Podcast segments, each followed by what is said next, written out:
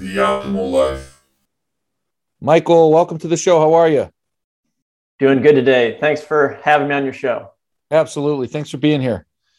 So sports psychology, that's a real fascinating topic to me. I'm always fascinated by the mind, the brain, how our brains work, react to certain different situations and all these external things that may be playing a part. And I want to dig into the sports psychology stuff to understand how certain athletes, especially these professional athletes, can go playing a game that they love playing their entire lives. And then ultimately something happens to them where they can't perform the function that got them to this, especially the professional athlete level.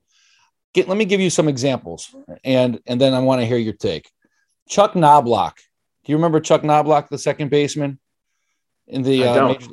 Okay, so Chuck Knoblauch was an all-star second baseman for the Twins. He went to the Yankees. And here on this website, this is a Sports Illustrated article.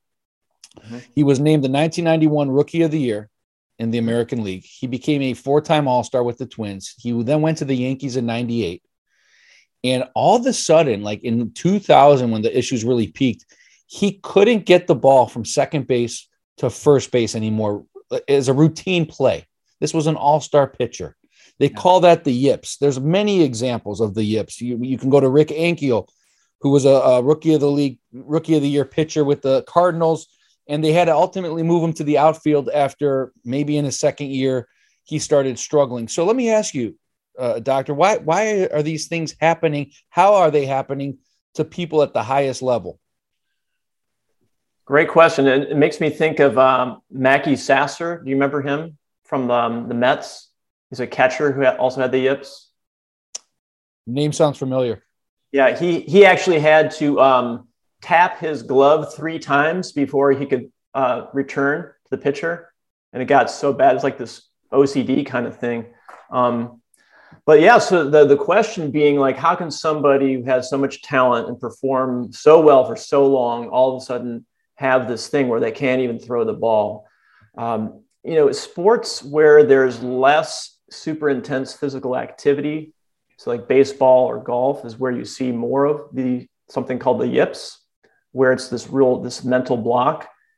You see it less in, say, like endurance sports like triathlons or in intense physical activity, because the brain doesn't have time to get in your way. Whereas baseball, if you're sitting out there, you're kind of waiting for things to happen, you can get really in your head, and you can start kind of being your own worst enemy, really.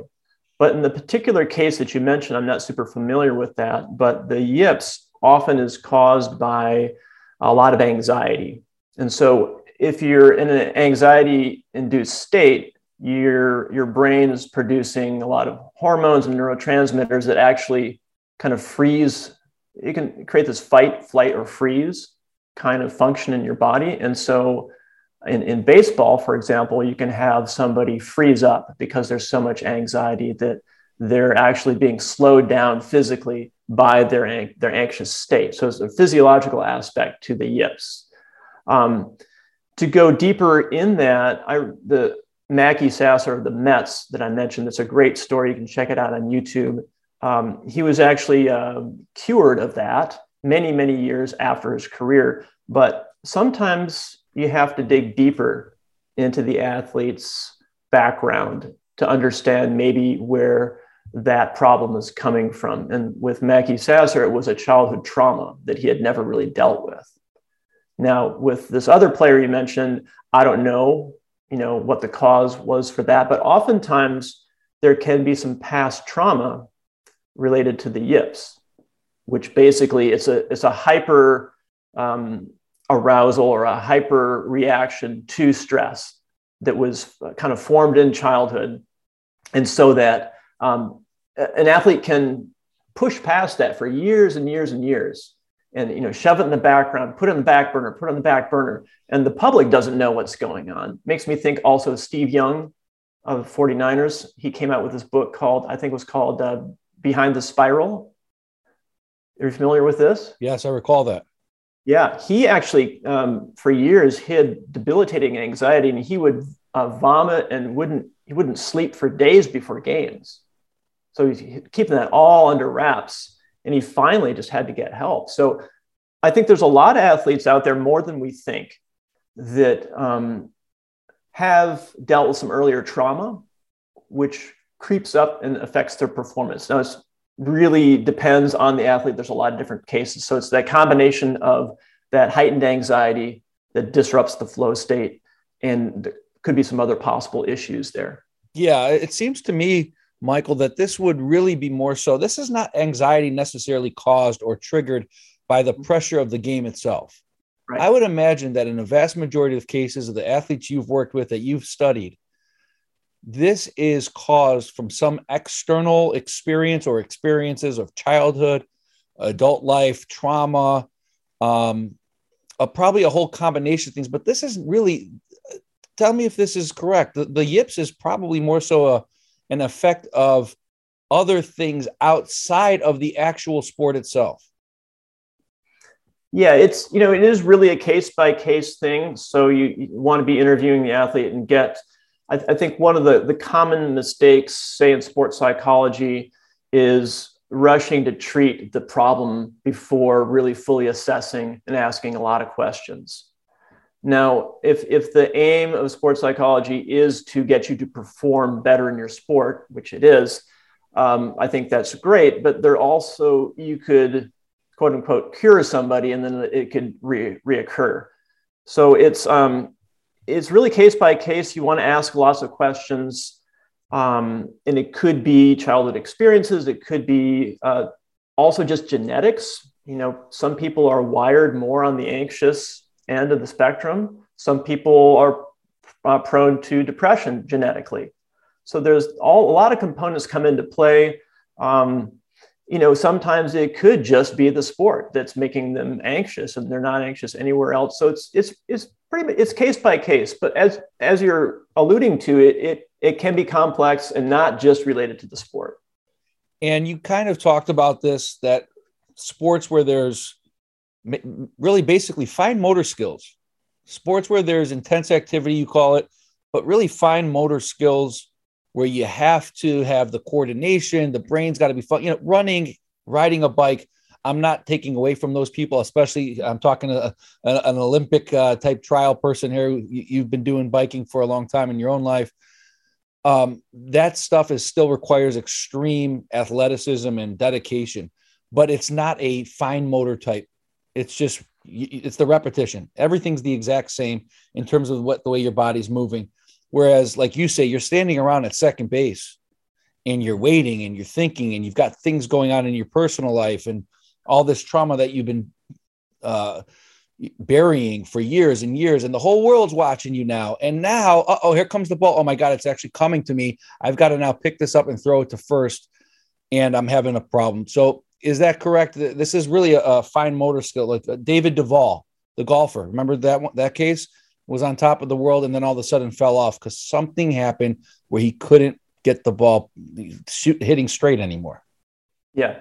So fine motor skills, yes. I would say any sport where you do have time to sit around and think, right? Where you're overthinking things, that gets in the way. So yeah, so like baseball, golf, those are the big ones. Tennis also, not quite as much, but you've seen tennis matches where someone just kind of falls apart. Yeah, anything where you're having time to think, and yes. the brain can be our best friend or our worst enemy if we don't have mastery over it. And it could. And it got, you take another example, a guy like Shaq. Everyone knows Shaquille O'Neal couldn't shoot free throws very well, right.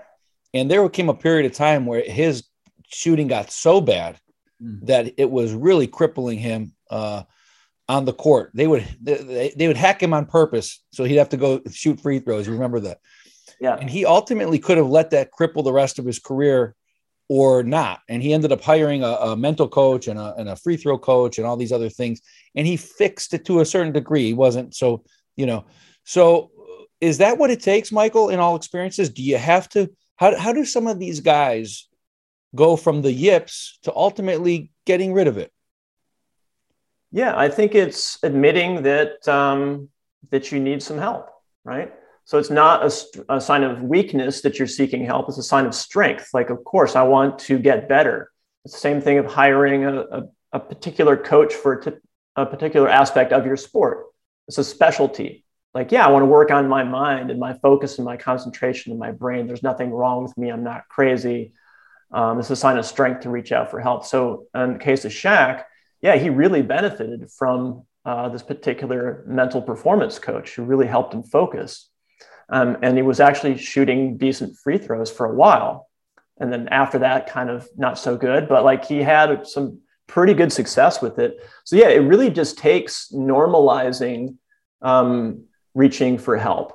And there's this stigma around the word mental, right? So like, oh, I hired a mental performance coach. Oh, what are you, crazy? No. So there needs to be more and more athletes telling their stories about mental health and just destigmatizing it and looking at the brain as just another organ.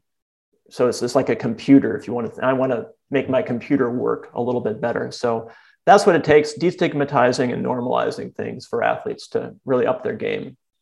So you talk about various things in helping these athletes, managing anxiety, finding balance, leveling up.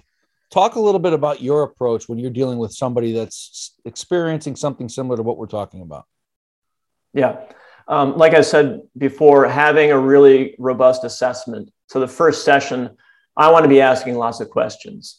The athlete often will come kind of in a crisis, like, hey, I've got this big event coming up.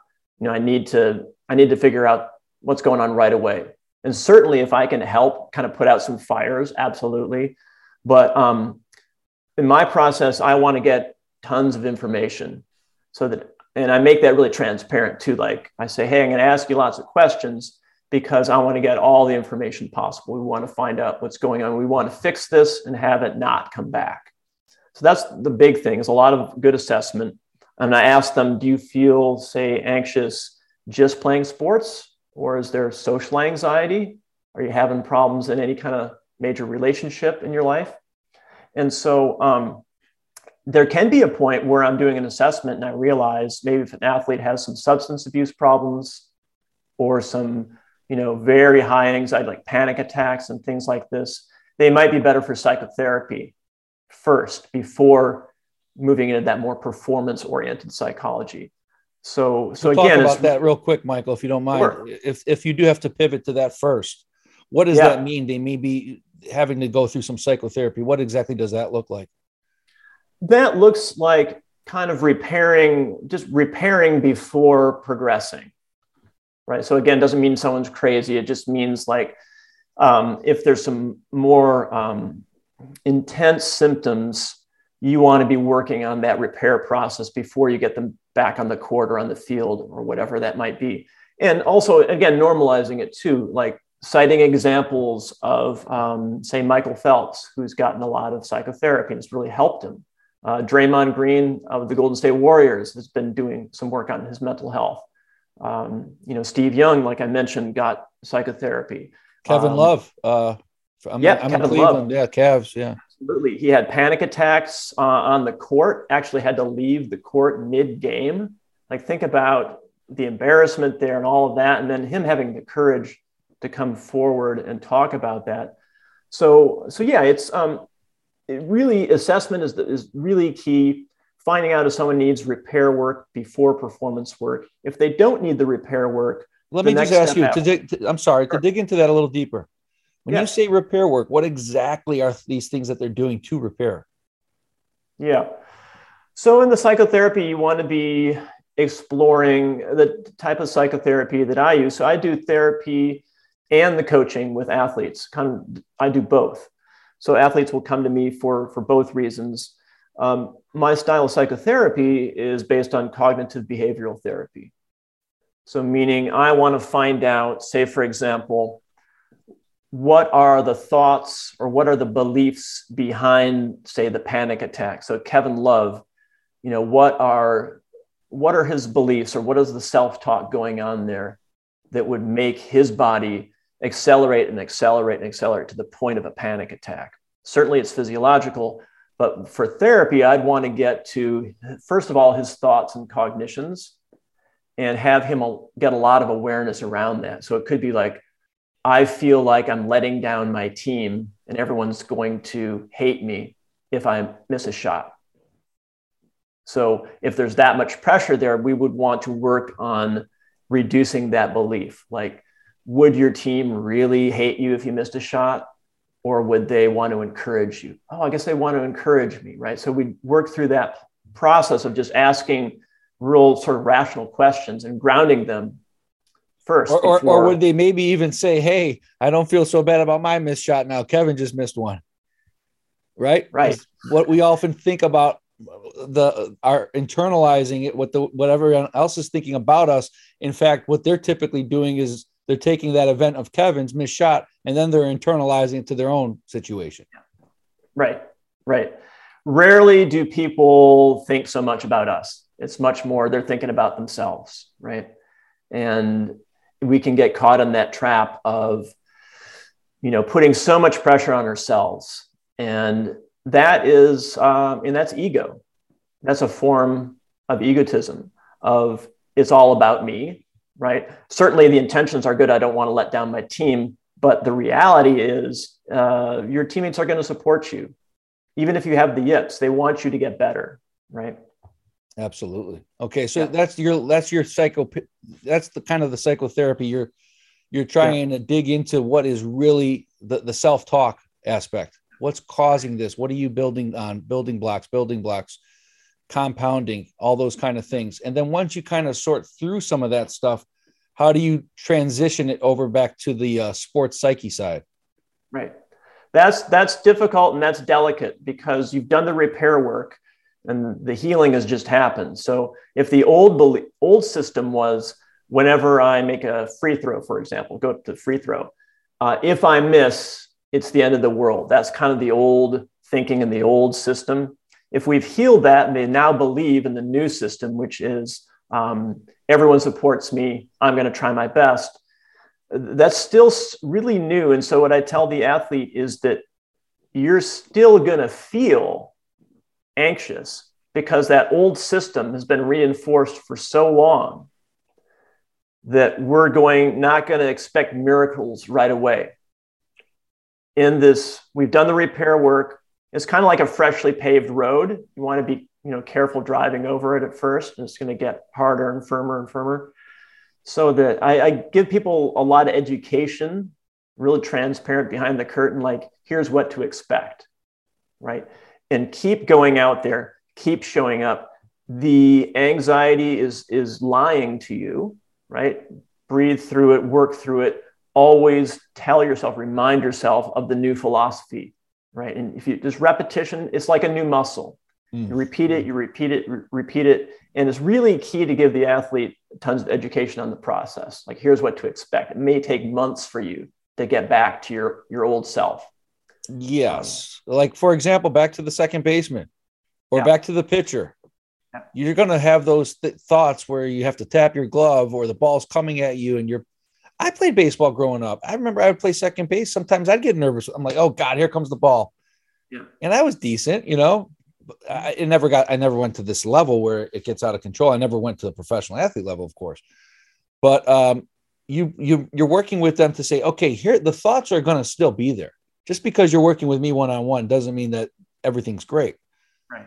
Be prepared for these thoughts. And then when they do come in, you're helping them kind of recalculate or recalibrate what they're thinking. Yeah.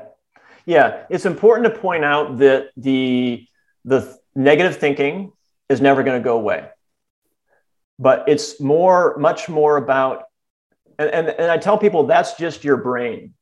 Like your brain, essentially our brains are outdated software.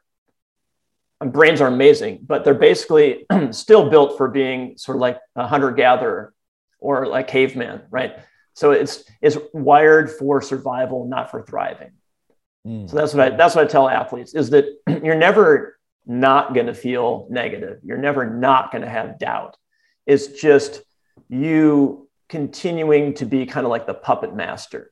Like, oh, I notice that my brain is giving me these signals of anxiety. Well, that makes sense. I'm in this intense situation.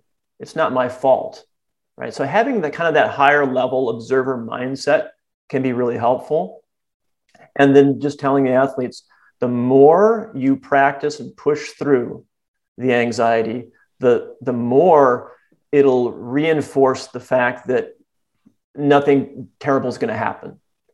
And then slowly the anxiety will start to diminish. The physiological symptoms will slowly over time diminish, but they're never going to go away, right? And I think that's kind of the fallacy sometimes of sports psychology of like, hey, we're going to cure you, or there's something wrong with you if you have negative habits. It's like, no, it's just the brain's the way we're set up. You absolutely can have mastery over it, but it's never good. The signals are never going to go away. And the fact that they ultimately are being told that by you and being coached and realize, okay, this is here to stay. I mean, I have nothing to do but accept these negative things, the self-doubt. This is part of the game. This is part of life. This is part of sports. So I think that that's probably a huge thing, because some guys maybe think, well, they eventually when I'm cured, everything's going to go away. And then they never get there because those negative thoughts, like you say, are part of the game. Right. And that probably adds more anxiety and more frustration to them. So knowing that, right, is a huge thing.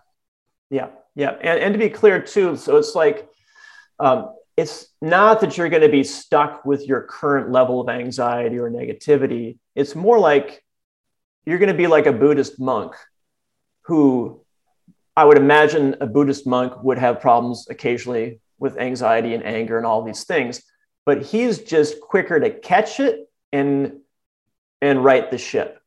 So it's about catching yourself or catching the brain misbehaving, if you will, and setting the course straight.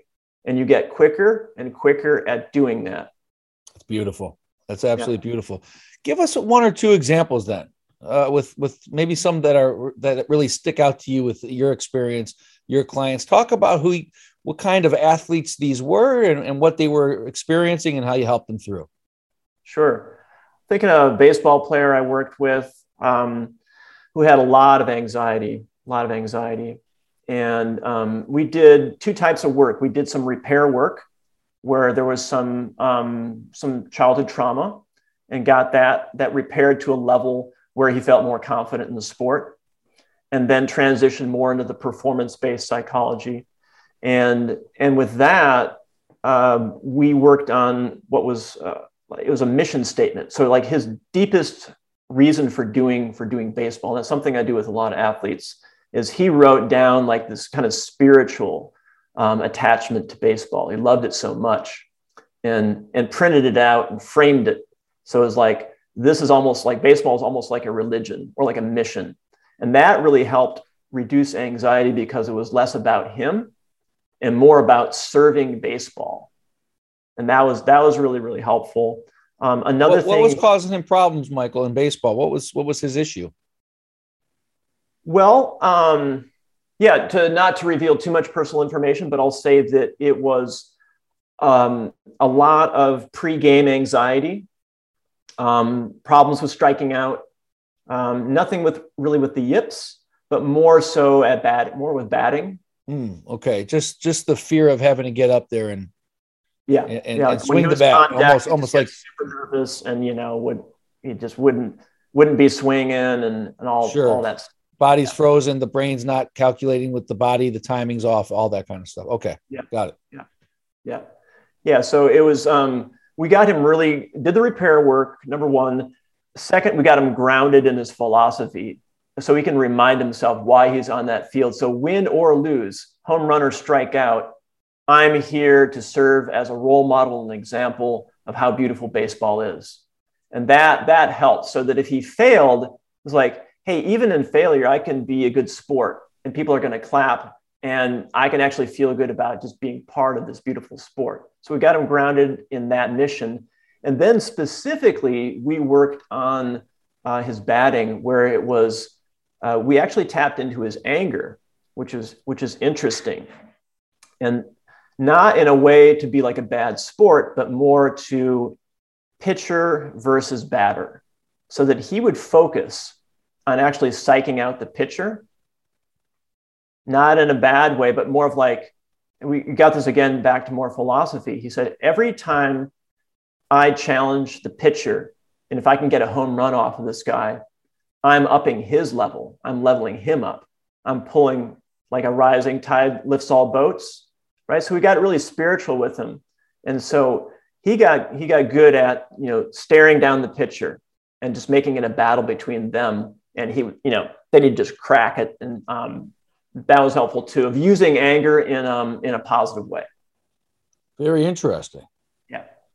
So he actually, you guys almost turned it into a mental game of sorts. Yeah. A game within the game. Hey, I'm going to create my own little game against that pitcher. And that's going to allow me maybe even to be distracted away from this anxiety that I'm feeling. I'm playing a game now. I can't focus on anything else. And that helped him. That eased a lot of the anxieties. Yeah. And it was specifically tapping into his anger, like getting like mad. I'm going to show this pitcher. Right? Interesting. Okay. Yeah.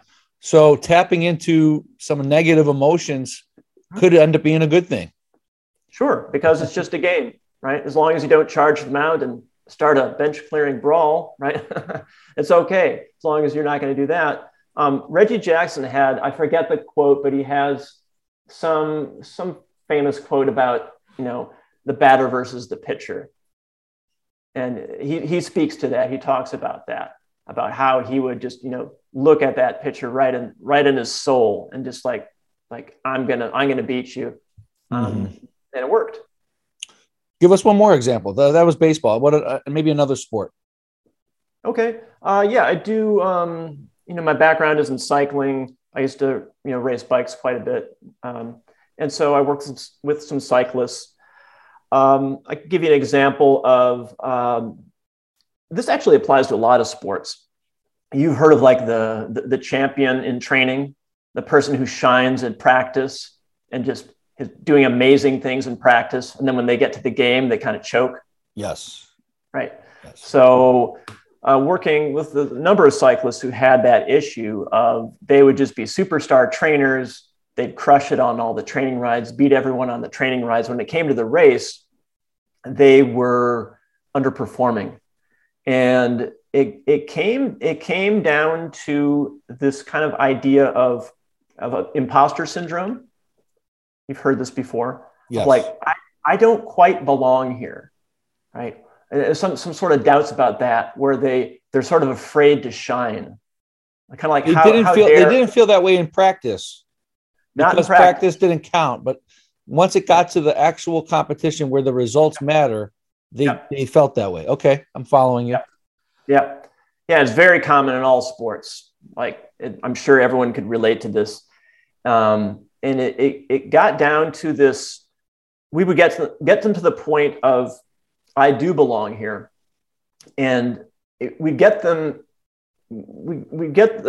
athlete out of the ego again. So it's this ego problem of kind of reverse ego. We think egotism is like, I'm the best. I'm going to show up at this race or match or whatever. And I'm better than everyone else. And you're braggadocious and all that. That's one side of the ego. The other side is, oh, don't look at me. I'm not good enough. You know, I don't deserve to be here. That's a form of egotism too. And I point all this out when I'm talking with them. And I would say, you're being selfish by not performing at your best at these events, because you have so much to offer. You have inspiration. Imagine if you won and you inspired people who are watching this bicycle race. Like, oh my God, this guy, you know, he was so athletic. And it came around this corner beautifully. It's like, you're being selfish by withholding your brightness and your talent. And that just like resonated, like, oh my God, you're right. And that kind of like lit a fire in them. And they're able to do that. So it became just really tapping into something beyond themselves.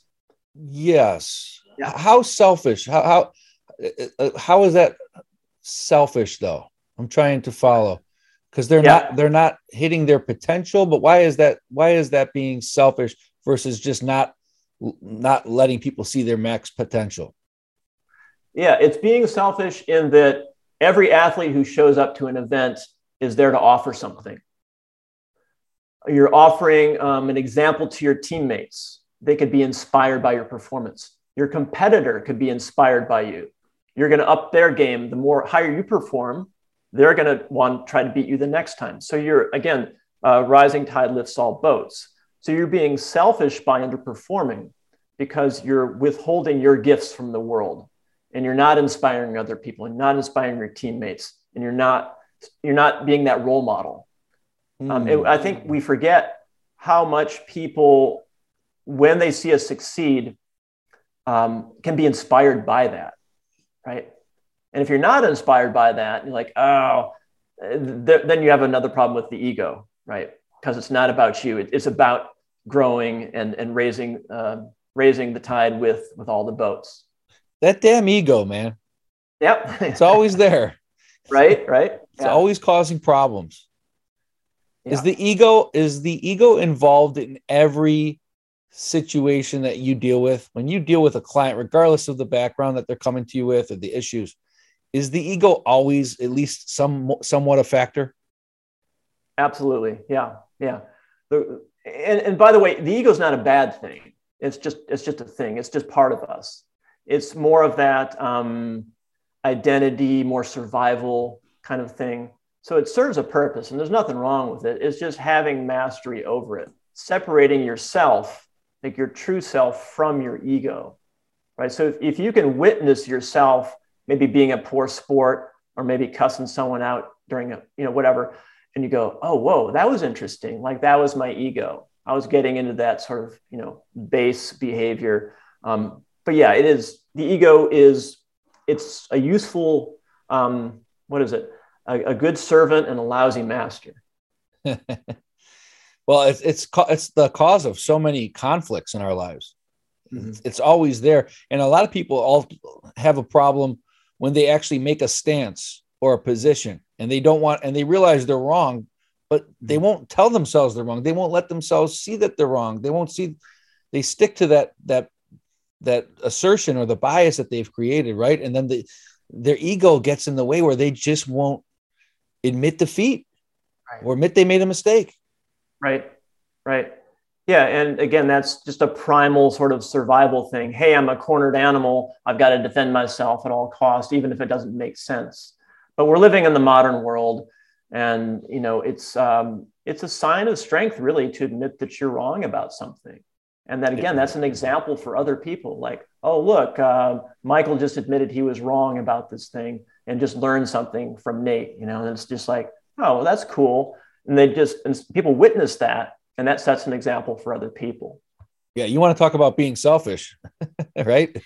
That's selfish right there. Not admitting when you're wrong. Actually, if you admit you're wrong, it's such a rewarding feeling to me.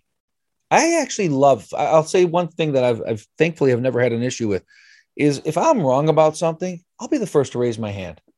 I'm grateful for some reason. I've never had a problem with that. And in fact, like you said, it's a pretty thrilling feeling at times. It's liberating. Mm-hmm. Yeah. And then the people around you feel safe, and they go, oh, wait a second. Like you just said, oh, it's not so bad to admit when you're wrong. We're not perfect. Right. It opens up for a safe space and positive, healthy dialogue. It definitely does, and I catch myself wanting to be right. Like it's this observer thing where I will catch myself, right? Listen to the word and the language there. And I'll go, oh, that's interesting, right? I was kind of on autopilot there. I was trying to make a point, and what I should have done is just ask more questions. So catching yourself is really key. And I think that's a great message for everyone, athletes as well, is like, it's okay to catch yourself getting off course. Just get back on course.